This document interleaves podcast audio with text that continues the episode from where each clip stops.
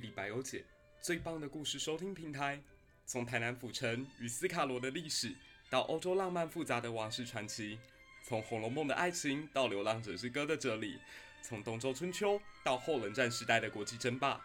以历史出发，聆听国际政治与自我心灵。一历百忧解，用更宽广的视野带你理解、拥抱这个世界。如果你也喜欢我们的节目，不要忘了到 Apple Podcast 上给我们五颗星的推荐加评论，你的鼓励将会是我做节目最大的动力。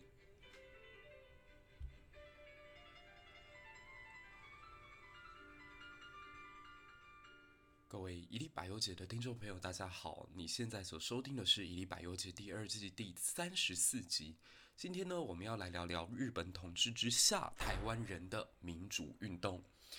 那这一期之所以有机会录制，其实要特别感谢参加过野百合学运的周克任前辈，他呢希望我能够在这个 Clubhouse 上面以及 Podcast 上面录制一期。台湾人其实追求自己的民主，不是只在我们一代人的时间之内完成的，它是一段非常浩瀚的百年追求。所以，如果要找一个时间点的话，或许我们回头看看，在日本统治时期，台湾人做了些什么事情，对于当代来讲，还是极具启发意义。那我们把时间拨回到一八九五年。一八九五年的时候，台湾人真的是非常非常非常的无奈。一场在三千多公里之外的战争，居然决定了这块岛屿上面所有人的命运。那我们都知道，其实，在清朝统治的时候，来这块土地上面的每一个人，几乎对这片土地都没有很深的认同感。他们的认同仍然保留在“我是漳州人，我是泉州人，我是福州人，我是潮州人”。几乎没有人认为自己是个台湾人，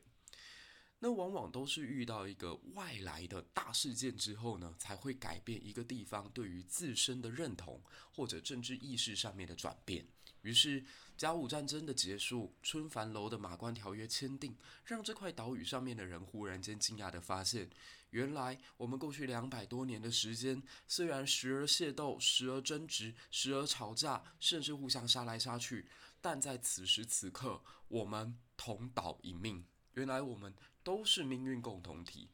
在一八九五年的这一纸合约当中，每一个人都身不由己。于是，面对到日本这个所谓的异族进行统治，许许多多恐惧或者对这片土地存在感情的人们，就开始各自用各自的方法来对抗这个外来政权。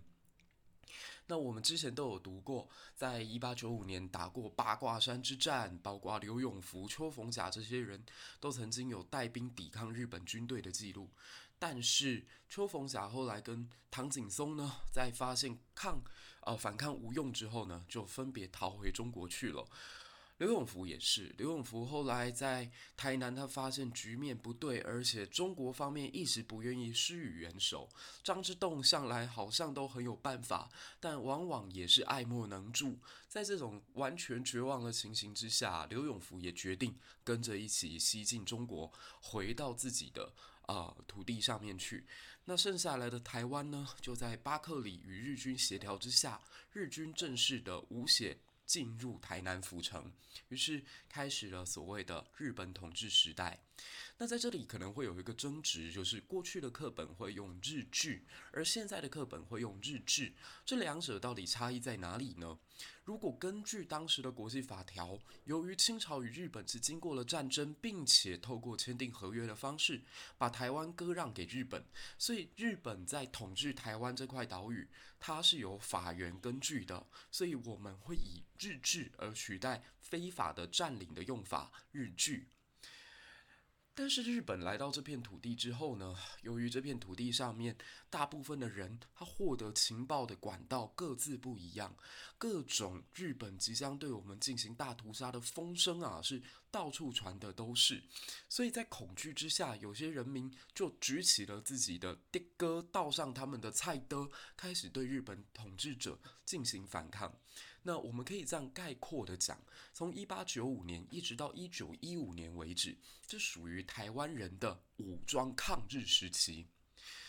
那武装抗日听起来可歌可泣，但也并不是每一个反抗者就代表他们都是英雄。举个例子好了，像是纵横北部特别有名的简大师，简大师在过去的课本里面会把他与中部的柯铁虎、南部的林少猫并称为抗日三猛，因为他们两三个的名字当中都有犬或者是猫的部首。但是这位简大师与后两者最大的不同是，林少猫虽然在地方上面评价不一，但是他在潮州是被视作英雄的。而柯铁虎在云林地区呢，他曾经进行长期的与日军的对峙。那虽然最终没有获得成功，但也有一些地方耆老对他是怀念的。唯独这位简大师啊，他的争议最大。简大师呢，他在日本统治以来，一开始是宣誓向日本效忠的。那他手下有着一群清朝当时的残兵败将，这群人呢，他往往就是一八九四年忽然莫名其妙被调到这块岛屿上，被唐景崧派来要对付日本人的。结果后来唐景崧自己跑啦，这群兵又没有钱可以回到中国去，那怎么办呢？他们只好躲在台湾北部的山区，然后靠收保护费为生。所以其实北部很多的人啊，都视之为土匪或强盗。那简大师就是一个这样的代表哦。他其实当时曾经一度跟日本人合作过，但是又因为收保护费不符合日本的法律，所以被日本通缉。那当时日本宪兵团要去抓他的时候呢，他就向日本宪兵开枪。那这也让他变成了在日本人眼中的反抗分子。于是他就被通缉，逃亡中国而去。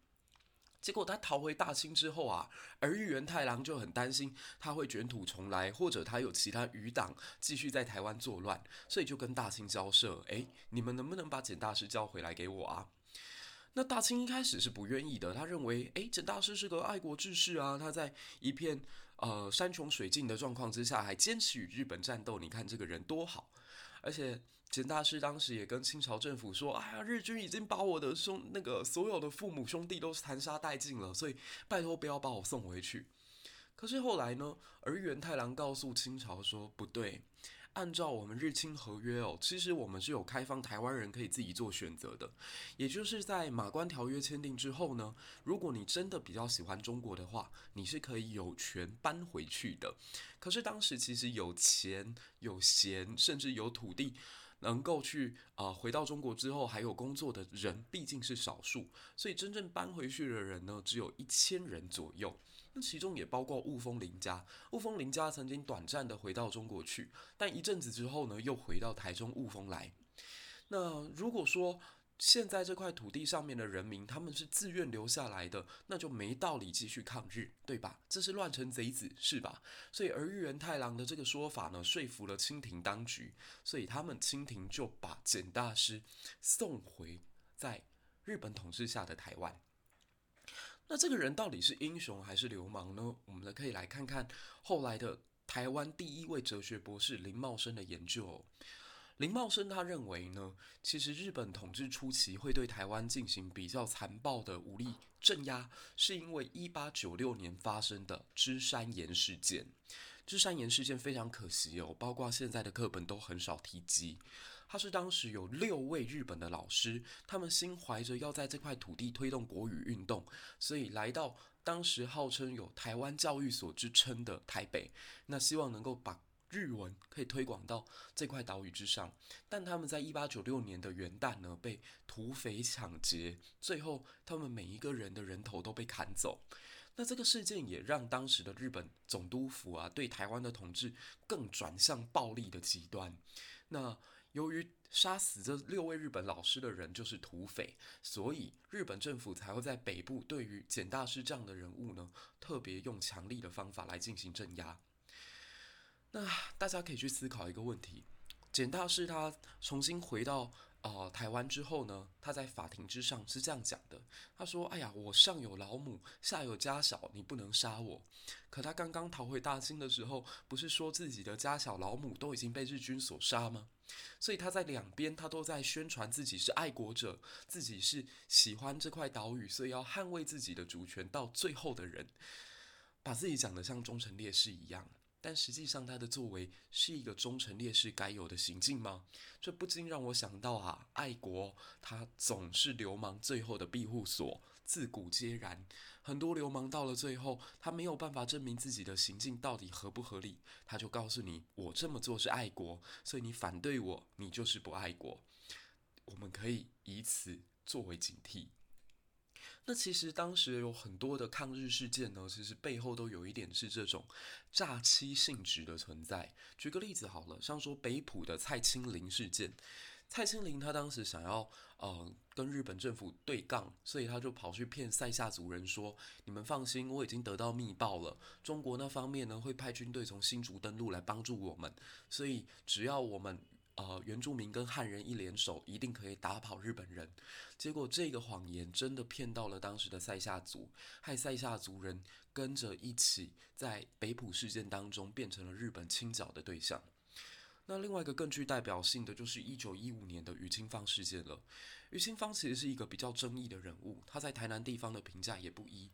他当初是利用对王爷宗教的信仰，号召大家成立大明慈悲国，而且他对外宣称自己是受天命，即将要来拯救大家的，所以，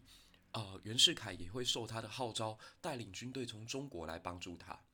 结果他们在甲仙这个地方，呃，起事的时候是非常顺手的，这也让他更进一步的希望能够占领南化这个地方。如果能够把自己的控制范围，呃，从南化甲仙一路扩展到当时的台南府城，接上了台湾海峡，就有可能真的跟袁世凯接上面。但是其实这个想法，我们现在 想起来仍然觉得有点天方夜谭。那当时他在攻打南庄派出南化派出所的时候，其实就印证了我刚刚所说的：举起屠刀，你面向的是敌人，但同时泯灭掉的也是人性。不见得抗日就代表你是英雄。他当时在攻打南化派出所的时候，就问了自己的军师江阿定说：“我们能用什么方法以最低的成本打下这座派出所呢？”那江阿定就说：“如果我们以汽油灌浇，再加上大火焚烧，就可以用最低的代价把这一座警察局给打下来。”所以于金芳这一伙人就照做，用附近可以拿到的汽油泼上了当时的派出所，然后在夜晚把它点燃。那派出所内其实有很多人是无辜的。其实你要说警察就不无辜吗？警察也是无辜的，他们也是。在别的地方被指派，然后来到这片土地上进行管理的人，有谁是真正能够决定自己命运的人吗？那所有的家属也好，儿子也好，女儿也好，妻子也好，还有警察也好，就全部都在火海当中尖叫痛哭。甚至当时只有一对姐弟是成功逃脱的。那这对姐弟当中呢，其中那位弟弟姓板井，他叫板井德章。或许对台湾历史比较熟悉的朋友听到这里，应该已经知道了。是的，他就是后来为了保护台南学生不被国民政府逮捕，所以把那份名单压在自己的身上，最终不惜被打断三根肋骨，被国民政府判以死刑。而如今伫立铜像在今天台湾文学馆前方的汤德章先生。所以你要说怎样是爱台湾呢？举起屠刀朝向日本人。的余清芳是爱台湾呢，还是当时被视作是要剿灭的一方的汤德章才是爱台湾呢？总而言之，预警事件结束之后，台湾人意外地发现，我们再继续用武装抗日这条路是走不通的。如果我们遇到一个这样的对手，在武力上面完全没有办法找得到破绽的话，不如我们进行体制内的改变吧。这个契机来自于一九一四年一次。日本伯爵的来访，这位日本伯爵叫坂垣退助。坂垣退助呢，当时与台南呃台中的雾峰林家大家长林献堂关系密切，他也认识了一个具有教职身份的知识分子蔡培火，于是三人呢、啊，他们就来到了这个台湾，进行希望能够把台湾人开始进行同化的这样的一个过程。那大家听到同化，不要赶快说，哎，no no no，不要，我们台湾人是台湾人，日本人是日本人，谁要跟你同化？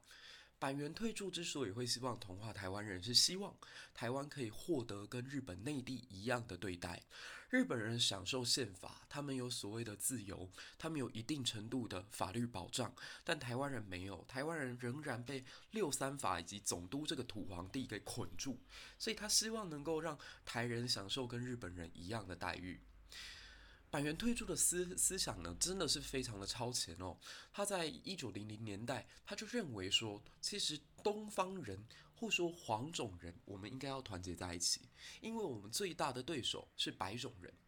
如果白种人始终对于我们的看待都觉得我们是次等公民，都认为我们是在社会达尔文主义之下比较不开化的一群，那我们就更应该团结在一起。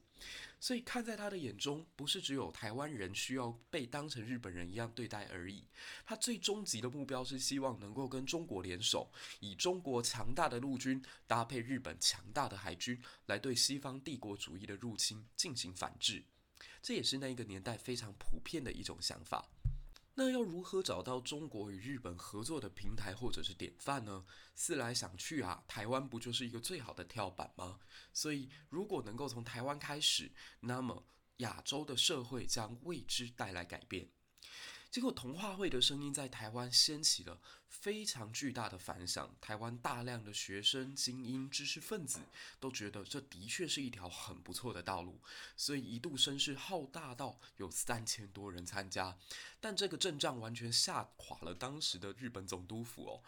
日本总督其实有连续好几任，对于台湾这片土地他是不熟悉的。我们可以知道的是，在一八九五一直到一九零五这个所谓的无方针主义时代啊，日本历任总督他们想到的方法，除了是屠杀，不然就是分区进行管理。甚至也有些人呢，来到台湾之后，每天想的都是如何回到东京的内阁去。举个例子好了，像日本的第二任总督叫做桂太郎。桂太郎先生如果翻开日本史，会发现他的贡献极为巨大。他是主持呃日英共同协定的一个外交大臣，所以他让日本签订了在近代史上第一个和等平等的条约，而且拉拢到的是当时世界上最强大的殖民国家英国，这也让日本的国际地位在一战之后。开始进入到一个大幅提升的状态。我们可以知道，在签订凡尔赛协定这个巴黎和会上面呢，日本它所扮演的角色几乎可以说是世界五强，这脱离不了桂太郎的努力。但桂太郎本身在台湾这块土地上并不上心。那他的继任者呢，乃木希典，乃木希典他在日俄战争当中自然是个大英雄。但是如果看过司马辽太郎的小说，会发现，其实他所有的战术就只有一个，那就是一波 A 过去，就是他只会打这种非常呆的仗，有点类似像中国的曾国藩吧，就是他比较没有奇思妙想，在战场上面不玩太呃诡谲的战术，他就是一步一脚印，慢慢结营扎寨，然后稳扎稳打。那最终他在奉天战役当中打败了俄罗斯，所以成为了在日本史上几乎有军神一般地位的存在。但其实他在台湾的统治任内呢，可以说是搞得一团糟。他想到了一个绝妙的方法，叫做三区啊、三段准备，就是把台湾分成极危险、危险跟安全三种地段。那把极危险的地区交给军人跟宪兵来管，那把呃，次危险的地方交给宪兵来管理，那不危险的地方则交给警察。但是其实这三者职权不明、规范不清，所以反而在统治上面造成了困难。这也就是乃木希典后来哦，实在是头很痛，所以跟日本方面提出一个想法，说：诶，台湾既然那么难管，那要不要干脆把台湾给卖了？反正现在我南边不是出现了一个对台湾垂涎不已的法国吗？所以一度日本也考虑过要不要把台湾以五千万的这个价值呢卖，呃一亿的价值呢卖给法国，但日本是一个很体面的国家，或说难听一点。特爱面子的国家，他们总觉得就这样把台湾这块他们第一次获得的殖民地轻易的卖掉，这将会使他们在列强面前抬不起头来。所以日本啊就取消了这个决策。那一直要到儿玉源太郎的时候呢，才请到一个合格的民政长官后藤新平。后藤新平他是以生物学的方法来观察台湾人的生态，所以得出了很多如何统治台湾人的结论，这也就成为了日后日本统治台湾的大体方针。但无论是在我们如何去讲后藤新平在台湾这块土地上面的丰功伟业哦，都没有办法绕开一个问题，就是毕竟他还是一个外来统治者。所以面对到台湾人要求，诶，我们现在要同化，我们现在必须要呃日台一体的这个要求的时候呢，总督府方面其实还是比较保守的。所以在一九一五年，不但封禁了同化会的运动，甚至让这样的一个声音一度就忽然销声匿迹。但台湾人的韧性对于民主自由的追求是绝对不会因为一点打击就停下脚步的。一九零五到一九二五年呢，在整个世界大局势的变化上面呢，以下有三个重要的事情，让台湾一代年轻人更加觉醒。第一个是日本国内进入到源义内阁时代，源义内阁是一个比较愿意开放或者是接受不同声音的呃政府，所以我们现在要称这个阶段呢叫做大正民主时期。那外头呢，日本占领了韩国这块新的殖民地，但韩国人他们反抗意识非常的强烈，所以爆发了所谓三一运动。这让日本人发现，如果对于殖民地过于严苛，可能会引发比较大的作用力与反作用力。所以在台湾这块土地上，他们也决定适度的开放。第三点则是。第一次世界大战的结束，伍德罗威尔逊总统呢提出了民族自觉的看法，这也再再刺激在台湾这片土地上的人们去发现到自己与日本人的不同，所以三管齐下的状况。一九一八年呢，台湾民主自由运动卷土重来，他们开始呼吁必须要先撤销六三法。台湾这块土地上面绑得最紧的一个紧箍咒就是六三法，这个法让总督几乎变成了肆无忌惮的土皇帝，这是违背日本宪法精神的。所以当时有许许多多在日本留学的精英，以及在台湾的知识分子，都不断地在呼吁必须要废除它。甚至在日方也有人是选择支持台湾跟内地一体化的哦，例如当时的新民会。但很快的，台湾有一位学者叫林成禄，他就迅速地发现这当中有问题，因为如果真的把六三法废掉之后，诶，台日真的就一体化了。台湾未来的主体性就不会再有人提及啦，因为或许我们这一代人会有记忆说我们是被清国割让出来的，可我们的儿孙代呢？他们从一出生看到就是日本国旗，唱的就是军之代，他们怎么会感受到自己与日本有什么不同？所以啊，短期来看，如果把这个六三法给撤销，当然可以带给台湾更大的自由空间。但长期来看，这不利于台湾人跟日本切割开来。所以林呈禄提出一个非常大胆的决定，他说：“干脆让台湾自己成立议会，然后进行完全的自治。第一个，这也符合你们日本的民主宪政精神啊。第二，我们台湾人管台湾自己人，似乎道理上也没有什么问题啊。”那蔡培火就认为啊，这个观念是对的。在经过林献堂这个所有台湾在当时民族运动背后真正的大掌柜提款机拍案决定之后，这个案子就定下来了。所以他们就开始在日本进行所谓的请愿，这也是在日本统治台湾时期维持最久的台湾议会请愿运动。很可惜，在第一阶段他们是失败的。然而，这也造就了一代年轻人他们对于未来的想象与期待。所以，等到他们请愿失败，从日本国内回到台湾的时候，他们接受了英雄式的欢呼。然而啊，所有的社会运动都非常的艰难，也就难在这里。因为无论你的坚持、你的理想有多么的炙热，你还是得回到一个很现实的问题，就是到底有没有人支持你，到底走不走得下去。当时在台湾的内部呢，就出现了很多不一样的声音是反对的哦。举个例子好了，像说林烈堂先生，他是林献堂的堂哥，他就觉得这个时间点我们应该是尽量去争取自己的权利没有错，但请求直接设立议会会不会有点太早啊？甚至徐炳先生也认为啊，一个国家两个会议，这在其他地方都没有看过，顶多只有上议院跟下议院，哪有看过？哎，英国议会、爱尔兰议会、威尔斯议会这样的存在呢？如果外国没有先例，那台湾如何能够成功？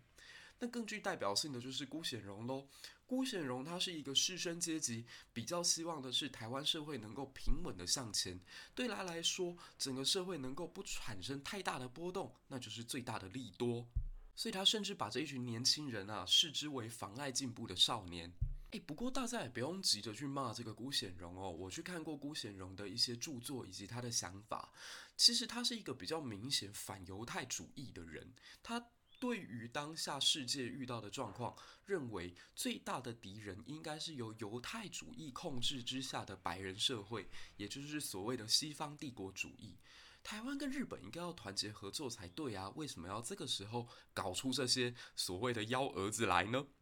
那另一方面哦，日本也很担心这一把火会从东京一路延烧回台湾，所以他们就开始以治安警察法为由，认为这群青少年他们是打乱了台湾当前社会的稳定，所以必须要把他们抓起来。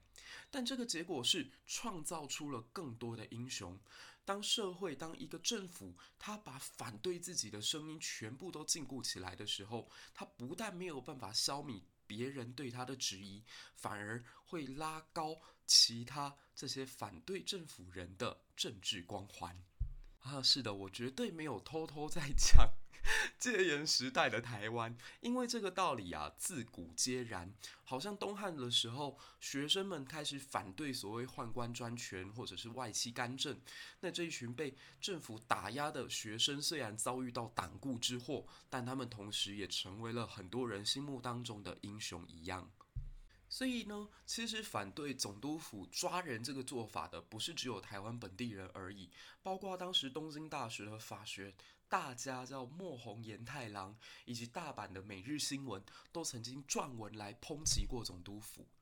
那这也进一步促成了台湾人有了新的一个想法哦，就是我们能不能用什么方式扩大自己的同温层，让更多人发现自身的处境跟问题所在在哪里，而且要用正确的方法继续来对抗现在的极权。那么，我们是不是应该从文化着着手，用柔性的方法来争取更大公约数的出现？哎，刚好这个时候有一个非常独特的机会，就是台湾的第一位飞行员谢文达回到了台湾。谢文达这个人呢，你如果看他的传记，会发现他宛若是在十九世纪当时非常复杂多元而且令人感慨的台湾史的一个缩影。他的祖父呢，曾经为台湾民主国奋战过，曾经跟邱逢甲一起对抗过日本来台湾的统治。另外呢，他在自己的晚年呢、也曾经到了中国大陆，成为汪精卫政府的其中一员。我如果没记错的话，他好像是汪精卫政府的华航公司的副经理哦，地位还不低呢。那当时他的回国，当然让许多年轻人在他身上看到希望啊，我们的未来在天空，我们。只要有梦就能够飞翔，所以当时许许多多的学生就决定要在台湾大学里头进行一个串联。那这个串联的主干就是今今天的台大医学院的学生。台大医学院当中，在当时成立了台湾青年会，而其中一位成员名字就叫做蒋渭水。蒋渭水提倡啊，今天我们既然有机会齐聚一堂，那就不要只是像嘉年华式一样进行一个对英雄的欢迎会，我们应该要更往前来做一点什么。于是他提出一个想法，叫“不做便罢，要做就大”。我们应该要利用这个难得的机会，来连接、来串联更多与我们有共同价值跟理念的朋友，然后一起把。推动台湾文化的这样的一个理念，灌输到更多的角落去，所以这就是台湾文化协会成立的第一幕。当时的台湾文化协会主要有两个坚持：一，他们希望能够建立一种民族主义的架构。台湾有自身的文化与日本极大的不同，我们不应该因为现在学习了日文或学习到了日本的这套教育体制，就忘了我们自己的根本。那第二点呢，也希望所有文化协会的成员不要过度的参加在政治活动当中，因为这会让大众对于我们的呃想法产生误解。所以具体的做法是什么？其实跟现在 Clubhouse 上面一些我觉得很优秀的人们在做的事情很像。例如啊、有全球串联早安新闻的出现。当年他们也认为，让台湾人懂得如何读报，知道国际上发生什么事情，培养国际关系以及观察是最重要的一个当务之急。所以他们就成立了读报社。另一方面呢，为了要启迪民智哦，大家知道台湾当时可能获取知识的管道非常有限，所以他们就希望能够办一些精彩的课堂，吸引大家来听。那当时的课堂，你把阵容一摆出来，只能说哇，群星闪耀。我现在都不好意思说啊，自己在讲历史了，因为当时如果你看呃，他们台湾文化协会请来讲历史的这些大家，你都会感觉到无比的羡慕。当时呢，主要负责说西洋史的人，就是刚刚我们有提到的台湾的哲学博士林茂生先生。他负责来讲从雅典啊、罗马啊这一路下来发展的公民意识是如何崛起的，西方民主自由到底是怎么来的一个过程。这是林茂生的专业。那台湾历史的部分呢？诶，交给这个人也很有意思哦，是连雅堂先生来主讲。当然，大家现在可能对连雅堂先生参与各半，但是实际上他在当时对于台湾历史的建构是付出了很大很大很大的努力的。特别我们现在在读台湾通史的时候会发现。其实他在啊、呃、前面的篇章有提到建国记，在讲整个东宁王国的兴起到覆灭，他是第一个把台湾当成是一个国来进行描述的一个史家，所以由他来讲台湾历史啊是再适合不过。另一方面呢，台湾人不是指呃知道历史就好，必须也要对当前的状况有所了解。那当前什么情情况是重要的呢？公共卫生，OK。日本统治台湾的时候，发现台湾这块土地上面有太多的疟疾、霍乱、鼠疫等一系列的毛病。那其实这些问题很多就来自于我们不太好的卫生习惯，所以公共卫生一直是日本总督府在进行统治的过程当中一个急需改善的项目。那当时全台湾放眼望去，谁最适合来讲公共卫生呢？蒋渭水先生，对，他亲自下台来进行开讲，我也好想去听听看蒋先生的论述。这样，那还有一件事情也是当时台湾人，甚至现在台湾人都非常需要的，就是要有基本的经济学素养。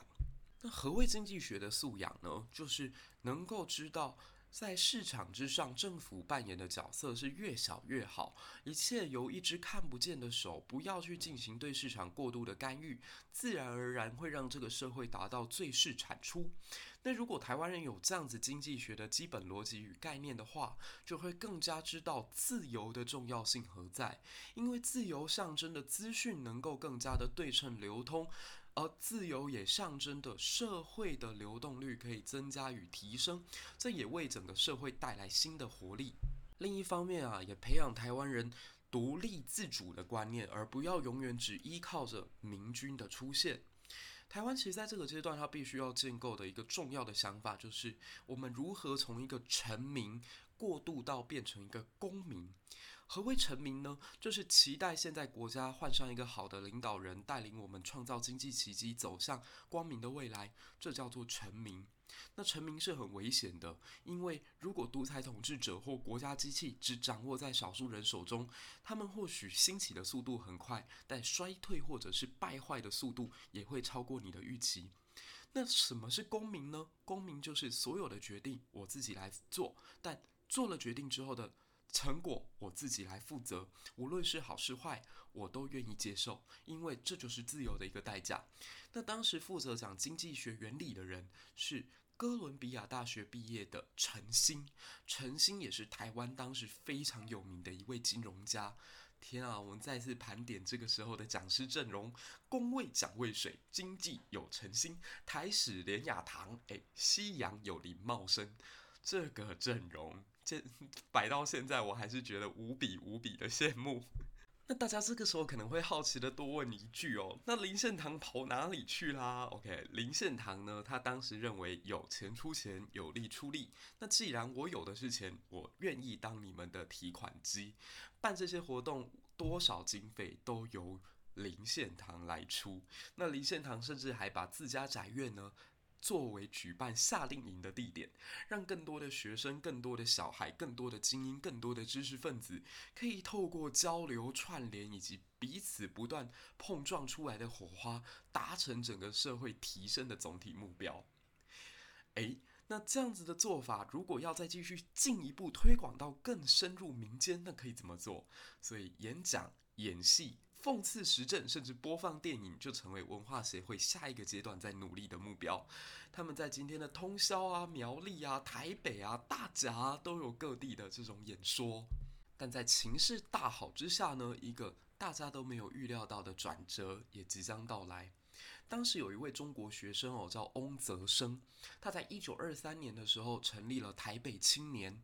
台北青年有点像是文化协会当中的会中会，就像你现在在看某一个政党，他们还是会分成不一样的派系，每一个派系的坚持其实立场之尖锐，也不亚于政党上面直接的斗争了。那这个台北青年呢，他在思想上面是比较酌情的，就是认为当前的时代不够好，而且社会之上有所谓阶级的压迫。我们与其单纯的去反抗日本政府的统治，不如应该来解构整个社会。如果我能够把整个社会全部解放成大家一律平等的话，诶，那不是更好吗？就好像现在啊，台湾会有一种声音认为房价太高，薪资过低，工时过长，所以如果有一套政策或一个方案能够把现在的房价全部压下来，薪资全部提上去，甚至我们的税还可以少缴一些的话，那样才是所谓的社会公平，或者说对富人课以更多的税，这样才是真正。理想的社会建构，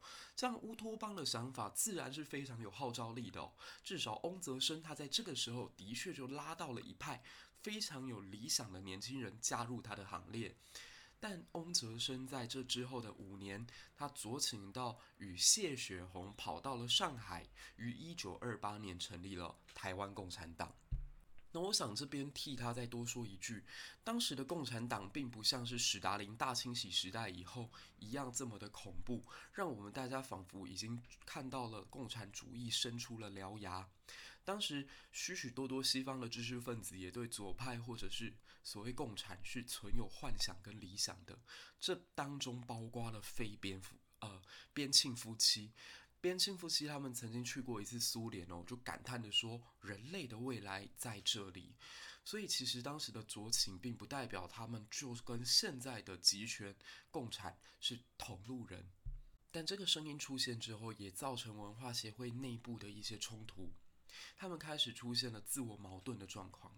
当时呢，在今天的二林这个地方发生了甘蔗农夫，他们要去抗议日本株式会社对他们的剥削。台湾在那个时代流行一句谚语，叫做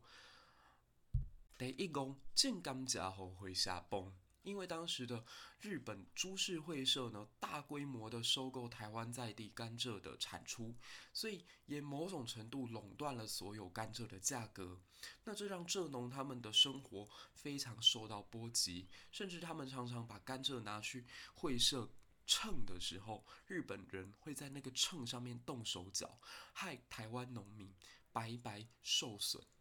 那这个时候问题就摆摆到了台湾文化协会的面前了。你们口口声声爱台湾，要帮助台湾人解决当下的问题，但是呢，最大的问题就是日本人在对我们进行剥削啊！你帮不帮忙？你如果帮忙的话，OK。那你就要跟政治挂钩喽。如果你不帮忙的话，那我们农民凭什么相信你对我们的生活改善是有诚意的？所以在这样的状况之下呢，文化协会当中的一个代表叫李应全医师，他就全程参与了二林事件。其中林献堂毕竟距离这个二林也近嘛，他也去这个地方进行助讲。那来自于凤山的简吉先生更是开启了农民运动的一个大篇章。所以这个时候，文化协会也也要开始来选择了：我到底是要走左派路线，还是走右派路线？左派路线呢，深受当时日本共产党三民主义、列宁主义的影响。那代表人物有连温清跟王敏川，他们是比较年轻的一代。他们认为文化协会当前所做的事情叫缓不济急。台湾人的文化知识可能需要改善，但如果以当前的方法，不但没有办法扩大大家的认同，反而只是在小圈圈里头取暖，这样是不行的。所以他们希望能够走一个更偏激的路线，跟农民、工人可以联合在一起。但这让林献堂以及蒋渭水以及蔡培火认深深感到不可。他们说，文化协会最主要是希望能够达成大家的启蒙，怎么会走向是农工运动的路线去呢？所以后来我们知道的是，台湾文化协会自此分裂。那左派青年其实也有点可惜，他们虽然很有理想，有一腔热血，但们他们往往没有办法辨别到底来者是友还是敌。例如当时有一位日本学者叫室内元忠雄，他就非常推崇台湾人应该自己去寻找自己的未来，不应该继续被殖民统治，所以他是。带着温情脉脉的想法来到这片土地，希望能够理解他们的困局的。然而，台湾的左派青年却因为室内元忠雄会日文，所以跟林蒋等人关系比较良好，就把他视之为敌人，视之为右派。这也失去了一次日台之间可以进行对话的可能。那离开文化协会之后的林献堂、蒋渭水跟蔡培火当中，其实角色最为尴尬的人就是蒋渭水。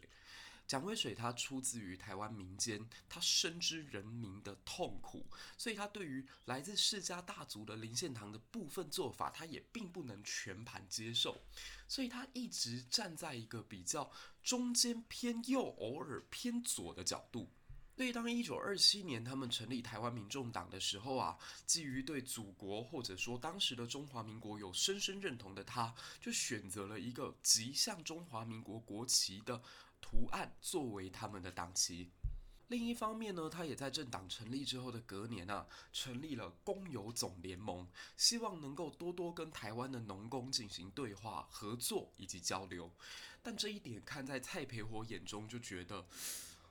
蒋渭水，你该不会也是另外一个连文清吧？你也不过就是一个左倾的人呢、那让你跟我继续待在同一个空间，不就等于是种下台湾民众党未来分裂的种子吗？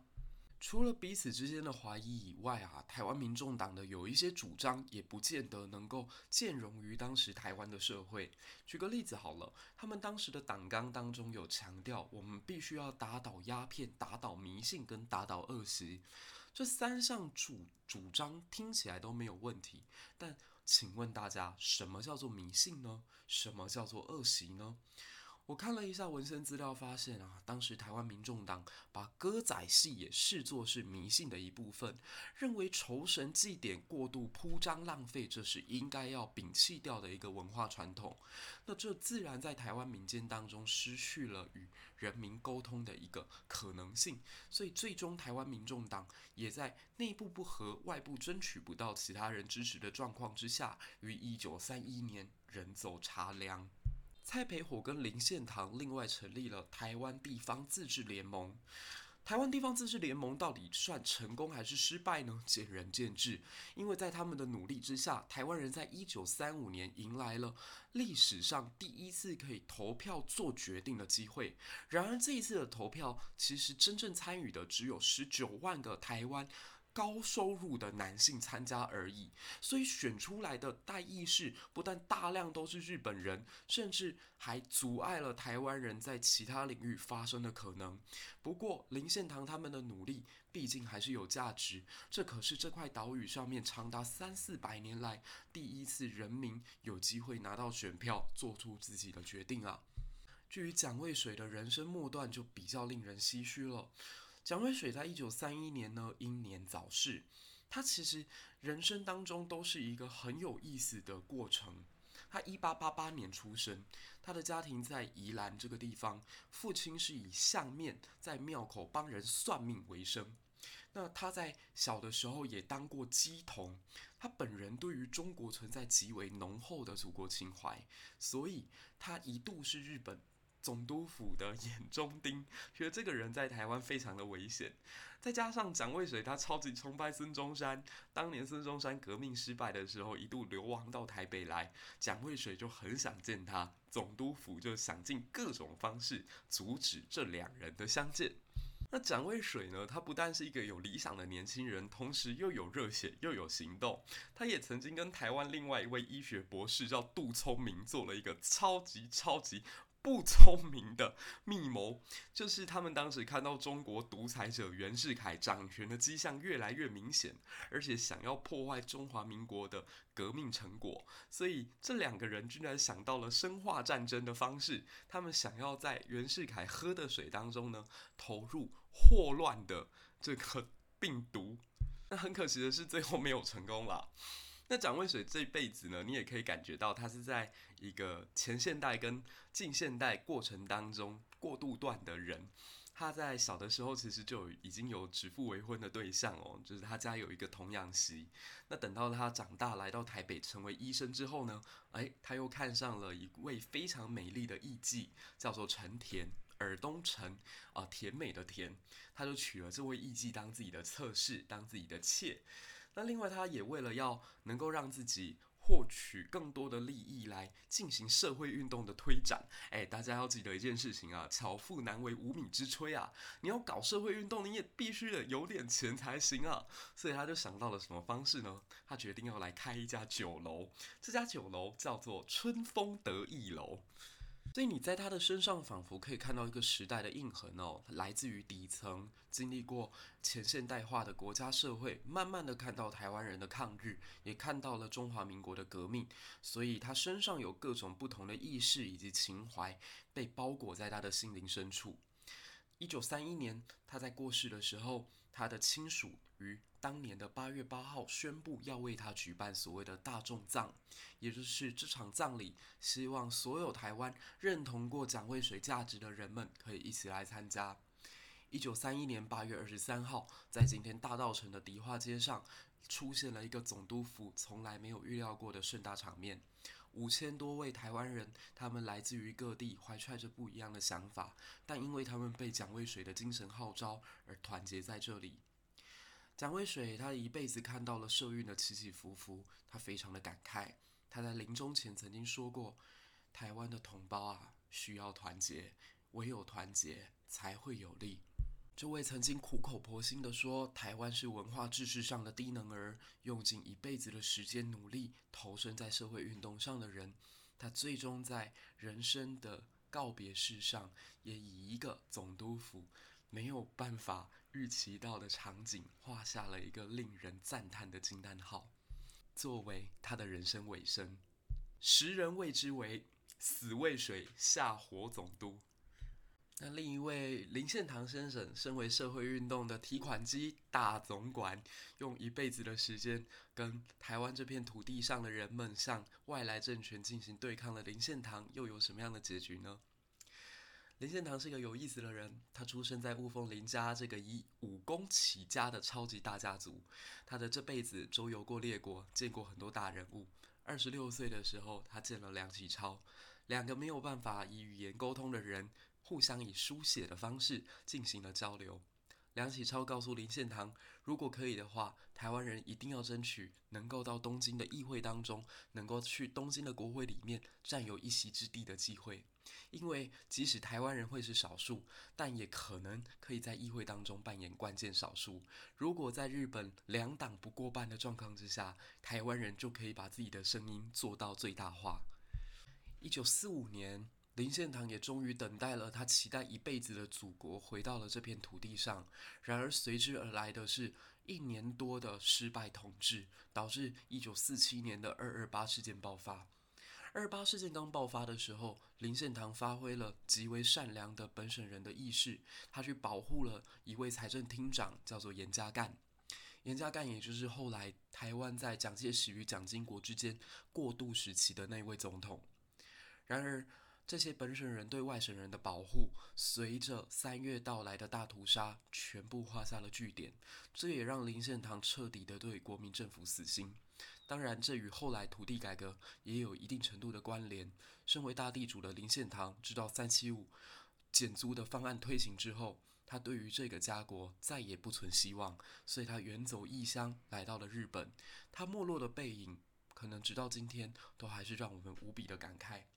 他曾经引用孔子的一句话说：“为邦不入，乱邦不居。”你可以感觉得到，一个对祖国心存着一辈子想象的人，最终心碎一地的样子。台湾人的民主运动，随着后来的皇民化，以及二二八，以及白色恐怖，可能暂时停止了追求，但民主的种子，这个火苗，却在每一个台湾人的心中，慢慢慢慢的产生影响。我们对于民主的追求，一直到现在，从来都没有真正的停下脚步过。我们永远都在期待未来能不能透过自己的努力，带给这个国家走向更好的方向。蔡培火说过一句话：“台湾是台湾人的台湾。”百年来，无论是异族的压迫、总督府的统治，还是白色恐怖的阴霾，都没有真正让对这片土地存在热情的人们失去他们的心。